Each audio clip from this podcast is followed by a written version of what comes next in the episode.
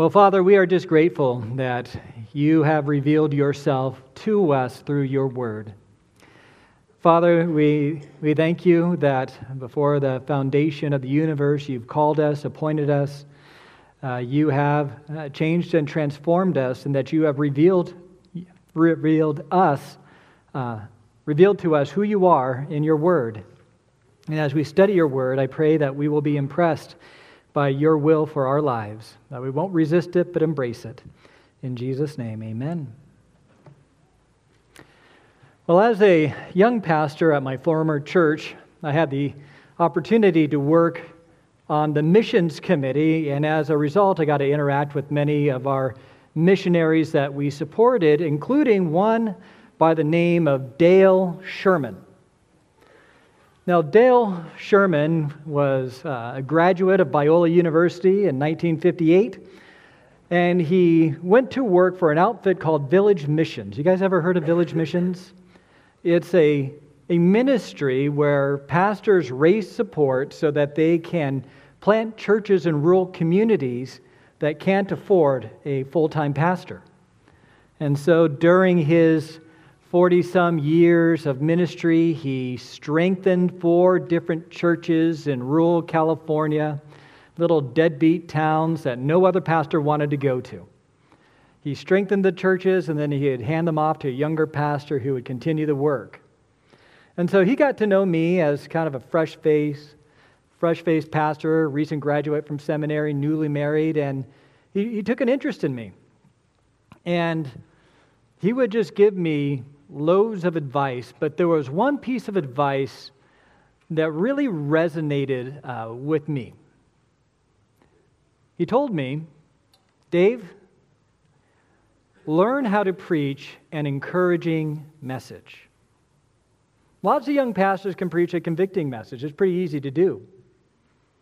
But it's hard to preach an encouraging message. Now, as a young pastor, my motto was the more convicting, the better, right? You don't just preach on giving. You talk about how in this congregation, many of you don't give because you have hearts that are bottomless pits of greed. Right? If you're not sharing your faith, I'm not even sure if you're saved. Right? There, there's kind of this confrontation where you are zealous for the Lord. You see the money changers in the temple and you're wondering why people aren't flipping over tables. You don't understand why older people don't share the same zeal for godliness that you share, and you interpret their, well, their lack of passion as apathy or compromise. But here Dale is telling me to learn to preach an encouraging message. And what I didn't really experience that is that life has a way of kind of beating you up. Right? When you're a young man, uh, you haven't experienced, well, you know, the pain of that unresolved fight in your marriage. You haven't dealt with the, the disappointment of realizing that not only are you a, a bad father, you can be downright awful at times. You haven't plateaued in your career. You haven't been rejected for that promotion. You haven't been humbled by people not liking you, not responding to you. Uh, you haven't been brought low by illness and physical weakness. I mean, as far as you're concerned, your strength is growing and you're going to ascend like you're a hockey stick, right? Just go straight up the ladder. And yet he told me, you need to preach an encouraging message. In other words, Dave, you need to learn how to be gentle. You need to learn how to be gentle. Because at some point in time, right, you're going to fail. Some point in time, you're going to really do something that could potentially destroy your marriage. Perhaps get you fired from a job. Perhaps you'll succumb to some temptation that you thought was over and it just resurfaced again. And, and during that moment, who would you be drawn to? The prophetic, finger pointing pastor who can find sin in everything, or the gentle leader?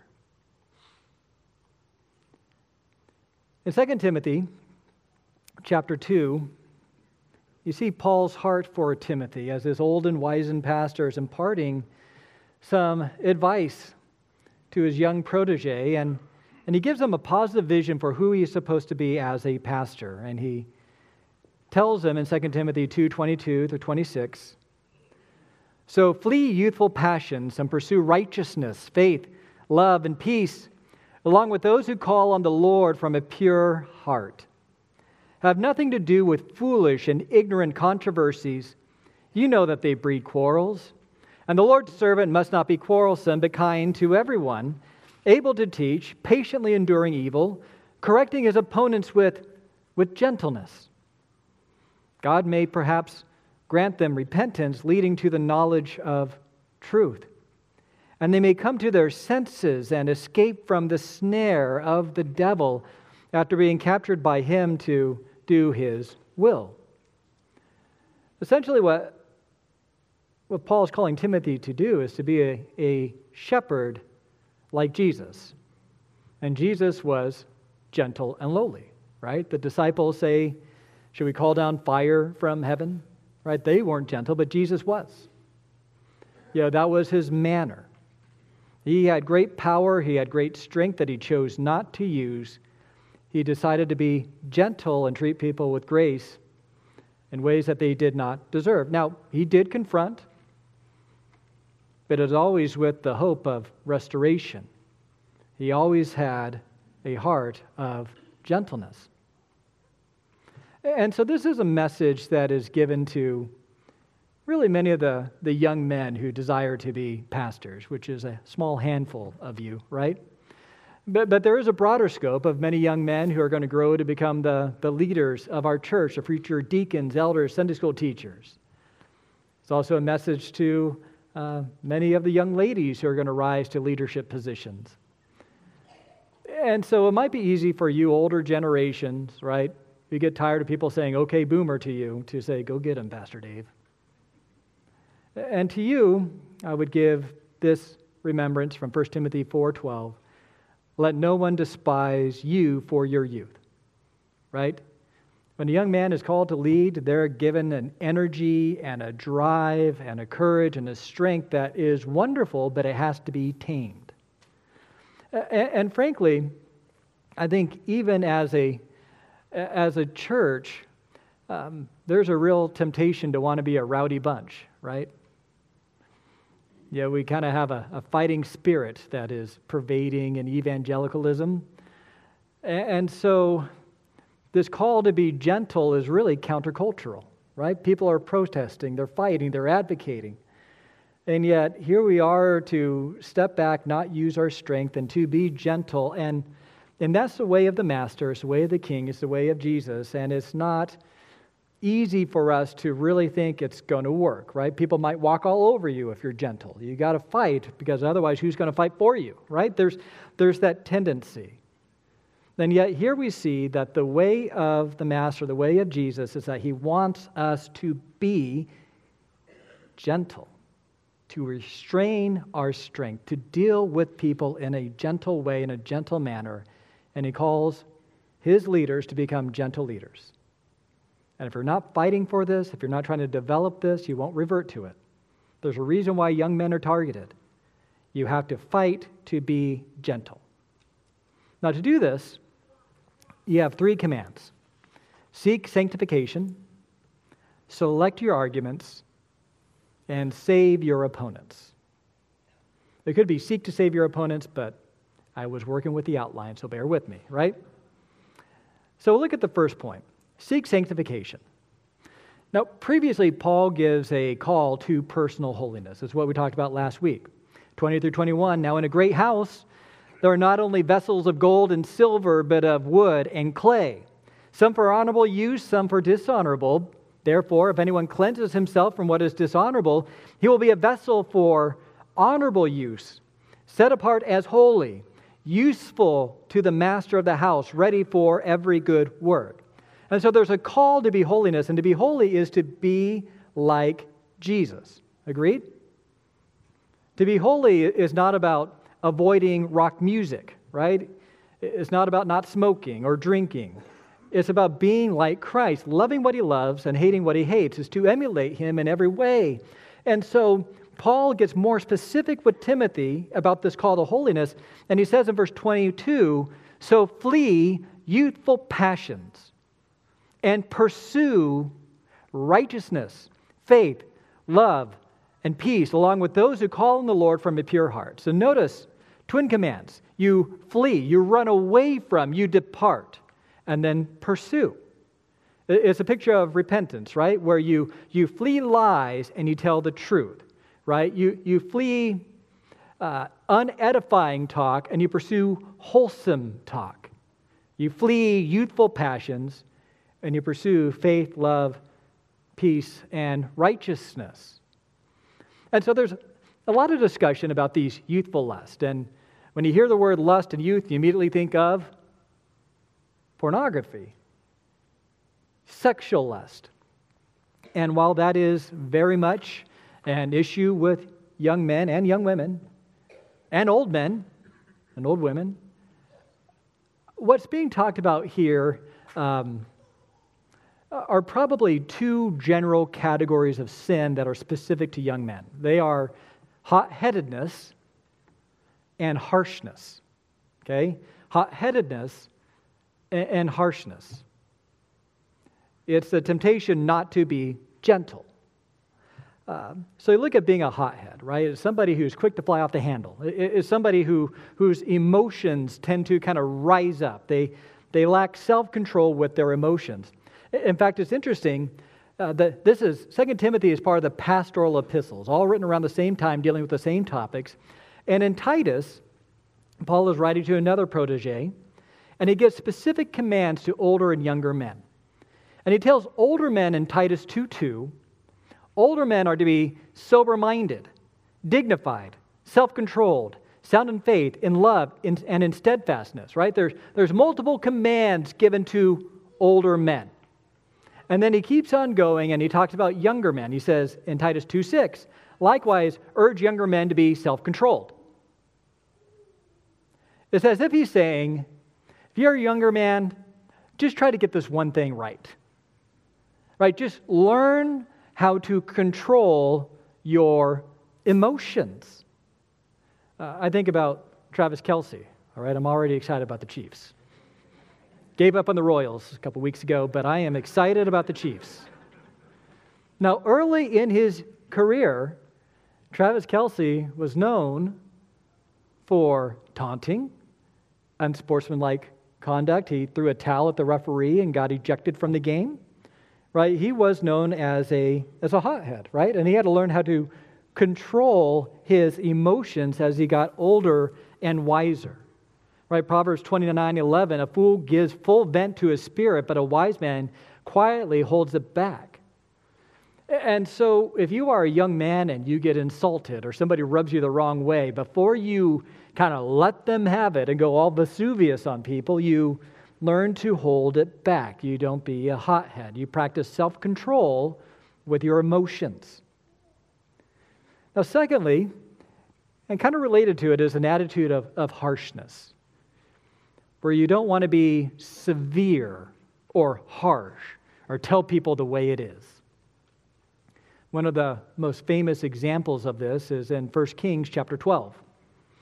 Solomon just passed away and he gave his kingdom to his son, Rehoboam. And so a new administration is taking root, and some representative from the northern tribes uh, come to Rehoboam and they say, You know, Solomon, we love him, but man, he was kind of hard on us. He, he kind of made our life really difficult to kind of serve him and serve his projects. And do you think he could just kind of just turn it down a bit? And so Rehoboam talks to his father's counselors, older, wiser men. And they say in 1 Kings 12, 7, if you will be a servant to this people today and serve them and, and speak good words to them when you answer them, then they will be your servants forever. Rehoboam, they've got a point. Give them what they want turn it down, and they will gladly serve you and be loyal to you. So Rehoboam kind of considers that, and then he, he basically calls in his posse. you know, the young friends that he grew up with. And he asked them, So, what should I do? What should I do? And this is the advice they give in 1210. Thus you shall speak to this people who said to you, Your father made our yoke heavy, but you lighten it for us. Thus you shall say to them, My little finger is thicker than my father's thighs. And now, whereas my father laid on you a heavy yoke, I will add to your yoke. My father disciplined you with whips, I will discipline you with scorpions. Who do you think I am that you just walk in and tell me what to do? I'm the king. You think my father was tough? Wait till you get a load of me. Right? He's the king. He had the authority. He was harsh with them. And what do you know? They rebelled and the kingdom was split. See, the problem with Rehoboam was he wasn't afraid of starting a war. He wasn't afraid of just laying down the law. He thought because he had, inform- he had formal authority that they had to do what he said. He didn't realize that even if you are in charge, you still have to earn the respect of the people in your care, and that's not done by harshness, it's done by, by gentleness. And one of the temptations with young men is that you are strong and you are good at, at fighting. And and there can be a temptation to want to find venues or arenas where you can use your strength. Right? You think to yourself, you know, I spent three years getting a black belt in karate, and I'm not just about breaking boards and cinder blocks, right? I, I need to find some place to show what I can do. And so you're strong, you invite a fight, and social media has given you an opportunity to basically display how you can hang with the best. And in the process of this combat, you can be harsh with people and basically hurt the people that you're trying to help. You see, that's just the temptation of young men, and, and there just has to be a sense of just self awareness, right? Am I being harsh? Am I being hot headed? And there's other sins too, but I think this is sufficient to kind of make the point. So instead of being harsh and hot headed, what are you to do? You're to flee useful lust and you pursue righteousness, right living, living with integrity, honoring the Lord and honoring other people in your actions. You live with faith, believing, trusting in God, understanding that sometimes your strength can't do too much. Sometimes you have to pray, sometimes you have to trust God, sometimes you have to leave it to the Lord. Love, right? Where people need to be convinced that you truly love them and you care about them. You're not trying to build your brand or build your platform, you're trying to shepherd and help them. And then the last one is peace. Right? Blessed are the peacemakers. As far as it depends on you, be at peace with all men. You know, peace is not something that is a sign of weakness, it's a sign of, of wisdom and godliness, right? Sometimes it's better to seek peace by diplomacy by talking through the issues than by going to war or threatening war. And you do this along with those who call upon the Lord from a pure heart. You choose the right counselors and the right friends, people who will nurture these things instead of inflame you like Rehoboam chose his young friends. And ultimately, what all of this is, is a work of the Holy Spirit in your life. Galatians 5:22 through 24. But the fruit of the spirit is love, joy, peace, patience, kindness, goodness, faithfulness, gentleness, self-control. Against such things there is no law, and those who belong to Christ have crucified the flesh with its passions and its desires. Self control and gentleness. And so, this is my my charge to all you young men, you know, before you want to take on those liberals, fight those internet battles, wage the good warfare against those false teachers, before you fight that fight, seek your sanctification and use your energy first and foremost to fight against your own sin.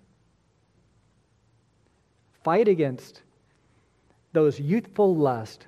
Pursue righteousness, love, faith, and peace. Use your strength to fight your sin first before you take it outside. Secondly, select your arguments.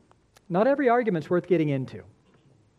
Have nothing to do with foolish, ignorant controversies. You know that they breed quarrels.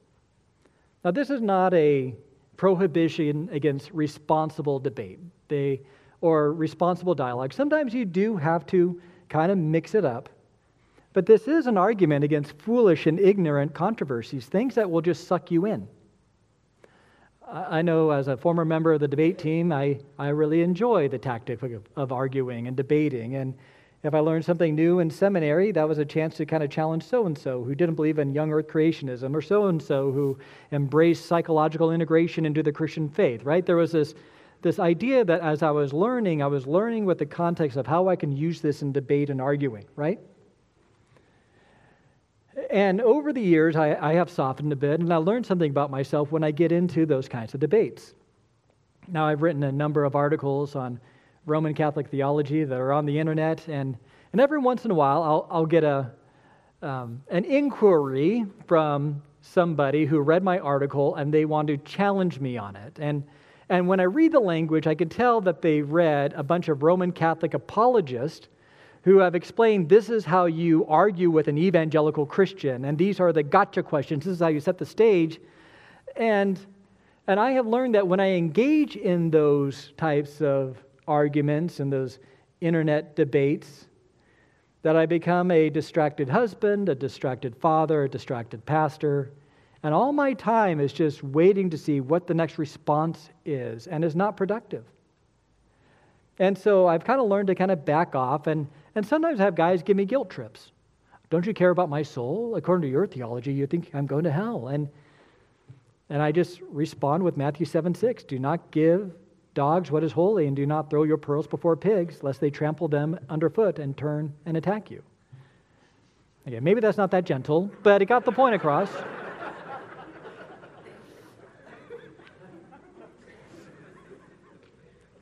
The point is, sometimes you just need to know when somebody's unpersuadable and they just want to get into a fight.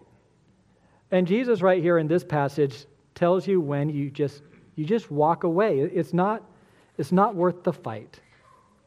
Because fights often bring out the worst in you, even if you're fighting for a good cause. Proverbs 15 18. A hot tempered man stirs up strife, but he who is slow to anger quiets contention. Proverbs 17 14. The beginning of strife is like letting out of water, so quit before a quarrel breaks out. Proverbs 23 It is an honor for a man to keep aloof from strife but every fool will be quarreling. And so, before you mix it up, before you engage, before you read that Facebook post and you think, somebody's just got to tell them like it is, you have to ask yourself, is it worth it? Is it worth a setback in your sanctification? Will it distract you from what the Lord has called you to? Will incite passions within you that um, will make it more difficult for you to flee youthful lust? Are you the person who's supposed to address the issue? Right? Select your arguments. And should you get into one, remember that your goal needs to be to save your opponents. Look at verse 24. And the Lord's servant must not be quarrelsome, but kind to everyone able to teach, patiently enduring evil, correcting his opponents with gentleness. God may perhaps grant them repentance, leading to a knowledge of truth. And they may come to their senses and escape from the snare of the devil after being captured to do his will. Uh, essentially, the, the goal is not to win the argument, the goal is to save the soul. Your objective is not to crush the opposition, but to save the soul. And he sets it up by identifying that the Lord's servant, okay, isn't it interesting how Timothy is to regard himself? Ministry is not a place to build his brand, build his platform, to, to show the world what an awesome pastor he is. His goal is to serve the Lord by serving his people. He takes a humble approach. Now, there are times where, as a Lord's servant, you do have to fight. Obviously, Hymenaeus and Philetus, who we learn from the context, were teaching a damning doctrine, and they had to be addressed. But it is to be done in a very careful way. If you're a neurosurgeon operating to remove a tumor, you are very delicate because you don't want to cause any collateral damage. And frankly, when there is church conflict, even over a good reason, there can be collateral damage. Does that make sense? And so, how do you go about addressing these things in the most gentle, restrained way possible, right? I mean, we learn from Galatians 1 you know, you are to restore an errant brother in a spirit of gentleness, right? There is, there is a time to confront and deal with it, but it has to be done in a gentle manner. And obviously, the Lord's servant must not be quarrelsome, right? You value peace. And sometimes the best way to deal with it is through, let's say, diplomacy, right? Before you get into a war, you take every effort to deal with it as diplomatically as possible, and you only get into the conflict when all the other options are exhausted. And so you don't view men who do that or women who do that as compromisers, right? They're sellouts because they're not immediately fighting the cause that you think they should fight. It could be that they're taking a different approach even though they share the same convictions. They have a different audience, different people. And this is true as, as a lot of times we kind of evaluate the broader body of Christ and we kind of wonder, what are they doing? Well, they're not telling us what their secret thoughts are and their calculations and everything, but sometimes you just have to think perhaps they're addressing this issue in a more diplomatic fashion because they don't want to be quarrelsome. And so, should they fight? They fight with the objective of saving the other person. And this means that you adopt the following tactics that you fight with kindness. That the concerns that you're bringing up is done not to prove yourself, but is done out of kindness to them. Is your manners, your demeanor, is your approach, is obvious to them that you're bringing this up in their lives because you truly care about them. Secondly, he says that you are to be able to teach the way you persuade is by teaching. A lot of times, if you have a powerful personality, you would think that the way to get your way to persuade them is to overpower them with your personality. But all you're doing right there is kind of bullying them into submission. Your goal is to save them, and that is to teach and to persuade their heart by bringing up the clear teachings of the scriptures. And secondly, an ounce of prevention is worth a pound of the cure. Right? If you are faithfully teaching, sometimes pastors get fired because of their own malpractice. They failed to adequately teach many of these things to prevent some of these other issues from coming into the church. I tell young pastors when you're starting a ministry, teach on conflict resolution within two years of ministry because it'll save your bacon someday, right? You teach, you prepare, you're always defending the flock to keep the war out of the congregation. Thirdly, patiently enduring evil. Sometimes when you mix it up, people throw names at you, they challenge you, they make fun of you, and, and you can't make it all about you. You can't be touchy, you can't be resentful. the words of one commentator, there may be greater sins than touchiness, but there is none which does greater damage to the Christian church. Being personally attacked is part of ministry. Don't make it personal. Don't make them want to grovel and repent to you before they repent to God. Your goal is to restore them to the Lord, and then the rest will take care of itself. You don't take it personally. And then you correct your opponents with gentleness. To quote Proverbs 15:1, a soft answer turns away wrath, but a harsh word stirs up anger. You are gentle. You're trying to win them, not crush them. And then Paul explains how to do this in verse 25. What is the heart that you need to have to be gentle towards them? God may, perhaps, grant them repentance leading to a knowledge of the truth. And they may come to their senses and escape the snare of the devil after being captured by him to do his will. I mean, this is the heart of Paul. He has a heart for his opponents. He wants to see them saved. They are not people to be crushed, but souls to be saved. And you see a heart disposition show itself in a number of ways. Number one, he has a heart trust in God. God may perhaps grant them repentance leading to the knowledge of truth. You can't force someone to repent. Right? When you're a hammer, the whole world looks like a nail. You use argument after argument after argument, and you expect them that at the moment when you said these words and these words and this scripture and this scripture, they say, Oh, mercy, my corrector. I now understand completely the issue, how wrong I was to embrace this awful doctrine. You were so right, I was so wrong. I am changed. Well, there you go. It worked.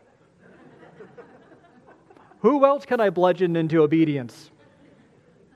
No, what will happen is people will say, okay, okay, okay, like, which is code for, I want to stop talking about this because it's getting nowhere. And I'm going, yeah. And so, oh, yeah, I agree. Yeah, you're right.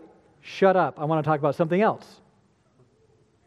You know, sometimes the best strategy is just to back off, let them think about it, give them space, and maybe the Lord will grant them repentance. You see, one thing about Christian persuasion is you can use all the arguments that you can. You can use your force of personality, but ultimately, the Lord's going to have to change the heart. So leave the Lord room to work. There's also a heart of compassion. God may perhaps grant them a repentance leading to a knowledge of the truth. And they may come to their senses and escape from the snare of the devil after being captured by him to do his will. Now, isn't it interesting that Paul understands that the real war is not against the flesh, not against flesh and blood, but against the dark powers. His enemies have been bewitched by Satan. They have been deluded by Satan. They have been captured by Satan. And Paul wants to liberate them. And keep in mind, Paul had really nasty enemies. 1 Thessalonians 2 14 through 16. For you, brothers, became imitators of the churches of God in Christ Jesus that are in Judea. For you suffered the same things from your own countrymen as they did from the Jews, who killed both the Lord Jesus and the prophets, and drove us out and displeased God, and opposed all mankind by hindering us from speaking to the Gentiles that they might be saved. So, always to fill up the measure of their sins, but wrath has come upon them at last. Those are strong words, but you can understand why. They followed him from place to place trying to undo his message, contradicting the gospel message and potentially sentencing people to hell. They plotted to arrest him, and they managed to do that successfully. They put him in prison. They sought to assassinate him. And you would think that Paul would want to, to crack them like walnuts. And yet he says in Romans 9 1 through 3, I am speaking the truth in Christ. I'm not lying. My conscience bears me witness in the Holy Spirit that I have great sorrow and unceasing anguish in my heart. For I could wish that I myself were accursed and cut off from Christ for the sake of my brothers, my kinsmen according to the flesh. If there's a way that I can go to hell instead of them, I would do it. He never gave up on them. He loved his enemies. In J.R.R. Tolkien's The Lord of the Rings, the protagonist, Frodo, is on a mission to destroy what's called the Ring of Power. And this ring of power has uh, a certain quality to it where it intoxicates its owner, where they want power and they want to use the power of the ring to crush their enemies. And so he's on a mission to destroy this, and as he is on this mission, he comes across Gollum, who is the former owner of the ring. Now, Gollum was a creature much like Hobbit, but when he found the ring, He was corrupted by its power. He was twisted into this awful, ugly creature. Well, Frodo and his friend Sam managed to capture Gollum. And Sam does not trust him, thinks he should be executed, done away with. But Frodo holds back on the vengeance because he understands the power and the temptation of the Ring of Power. He understands that he could easily become a Gollum at some point in time if he gave in to the ring's power. He also has hope that maybe Gollum could somehow be rescued, redeemed, and restored. And what that does is it prevents Frodo from giving himself over to the dark side of the ring and becoming corrupted with a dark cynicism towards his enemies that wants to crush them. See, compassion for our enemies means that we still have the heart of Christ even as we fight. One of the problems with the world today is that there is no compassion on their enemies, there's a desire to destroy. You also see that there is a heart of hope where they seek to win their opponent. God may perhaps grant them repentance leading to the knowledge of truth, and they may come to their senses and escape from the snare of the devil after being captured by him to do his will. If you don't have hope for your enemies, if you think that they're irredeemable, then the only option that you have for them is to crush them and to destroy them and to eliminate them.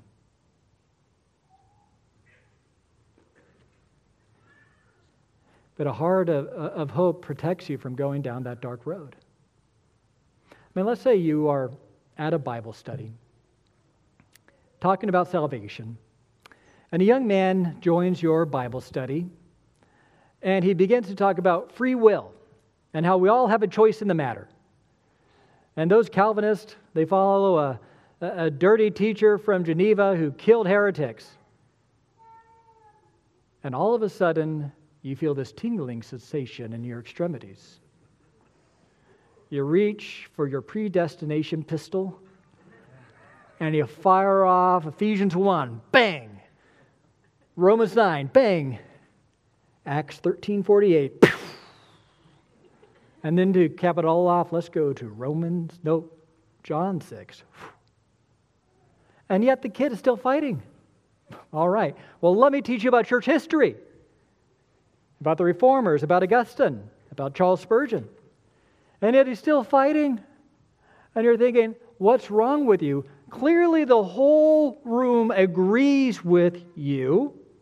Clearly, they see the ignorance of this little free will thinking punk. And so you say, there's probably something wrong in your own heart, which is why you're not drawn to this high and lofty view of God. Mic drop. Won that one. Won that one. But let's say, do you think he will, that kid will come to you after that conversation if he's struggling with pornography? Is he going to come to you and tell you, you know what, I've, I've really been struggling with some doubts about my faith? Will they come back to the Bible study? You see, you can win. You can win an argument, but lose a soul. And the problem is, if the solution is always fighting and fighting and fighting, the purpose of fighting in war is to destroy. Right? And sometimes you do need to fight. You need to, you know, destroy lofty speculations. But really, the church is built. The church is built by conversions, is, convert, is built by discipleship, by coordinated ministry, by giving, by sacrificing. And, and it's just a tragedy when someone who's looking to pick a fight tries to burn down a church that took years to build. It's harder to build than to fight. You have to take the long view. See, being a gentle leader means that you deal gently with opponents. You're not rowdy. You're not belligerent. You're gentle. So, how does this work today? I'm going to give you kind of an example of how to approach a controversial topic with a gentle disposition. Now, I could choose masking, I could choose vaccinations, but today I'm going to choose critical race theory. It's kind of a raging debate in the evangelical circles. Uh, simply stated, critical race theory presupposes that everything in American society and history has been tainted by racism and that minority groups will not experience equality until American society is completely reformed and changed. Uh, they single out whiteness um, as our original sin. It's the privileges that you derived from your white ancestors at the expense of the oppression of um, the black ancestors. And so the means of reformation is to become an anti racist and to dismantle racist structures. Right? You probably heard about it. And many evangelicals have used the terms uh, whiteness, systemic racism, equity, and social justice. Now, one thing you could do to fight it is to um, post article after article and statement after statement and Twitter feeds to own the critical race theorist. You can announce to the world that this is where I stand. I can do no other, so help me God, right? And Facebook gives you a reason of, of doing that. Or, or you can deal with it in, in a different way, which is interpersonally. Uh, if you find someone who, let's say, uses whiteness, equity, social justice, and uh, systemic racism how do you approach that, especially if they're an evangelical? Number one, find out what they believe, don't assume it. It could be that they just read a book. They walked into uh, the local Lifeway Christian bookstore, they picked up a book. Uh, they've been thinking about George Floyd and they want to kind of figure out what's going on and what's all the fuss about. And, and as they read it, it makes a lot of sense to them. And so they start using terms like equity and systemic racism. Now, what you could do is you could tell them that, well, actually, you're a social Marxist now. You must embrace the whole theory because you just use whiteness. But you know what happens when you start telling people what they think? They say, No, I don't. And you respond with, Yes, you do. No, I don't. Yes, you do. And all of a sudden it's a quarrel. I mean, do you like it when people put words into your mouth? You see, there's a lot of language that people are using that they may not understand what the words mean, and so you find out what do they mean? What do you mean by that? Secondly, it's important to make charitable judgments.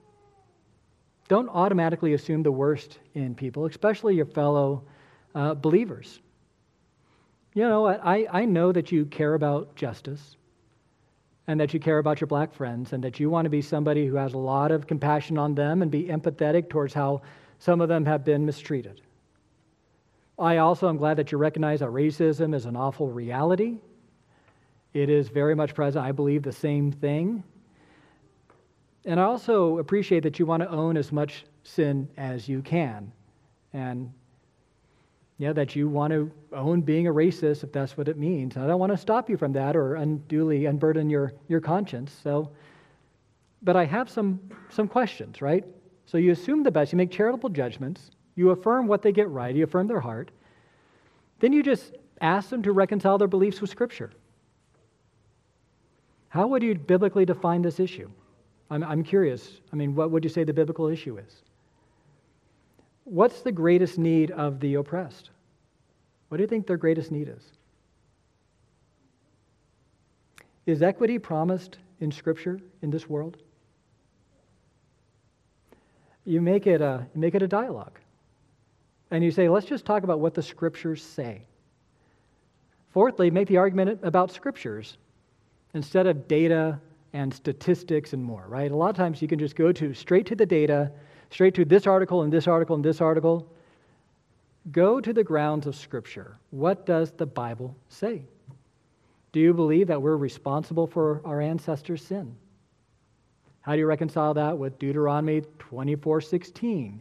Fathers do not put to death, do not fathers shall not be put to death because of their children, nor shall children be put to death because of their fathers. Each one shall be put to death for his own sin. Ezekiel 18:20, the soul who sins shall die.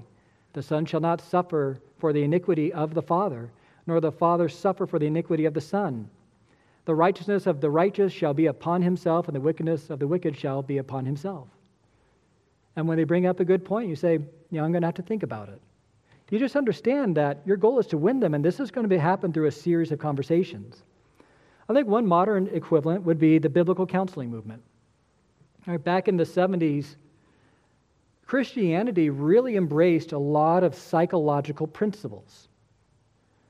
And you can understand why. I mean, people wanted to help other people, and, and if you were feeling sad or depressed or anxious, you'd go to a therapist, and the therapist would kind of help you uh, work through these things. And so, in compassion, you want to give to other people what was given to you. And so, there was this wedding of, of psychology and Christian theology. And it took a while to kind of separate the issues, right? To call it out, say where it was wrong. But then there was another issue where you had to give them a better alternative, which was the biblical counseling movement. And now it's much easier to move people away from that because we offer something better.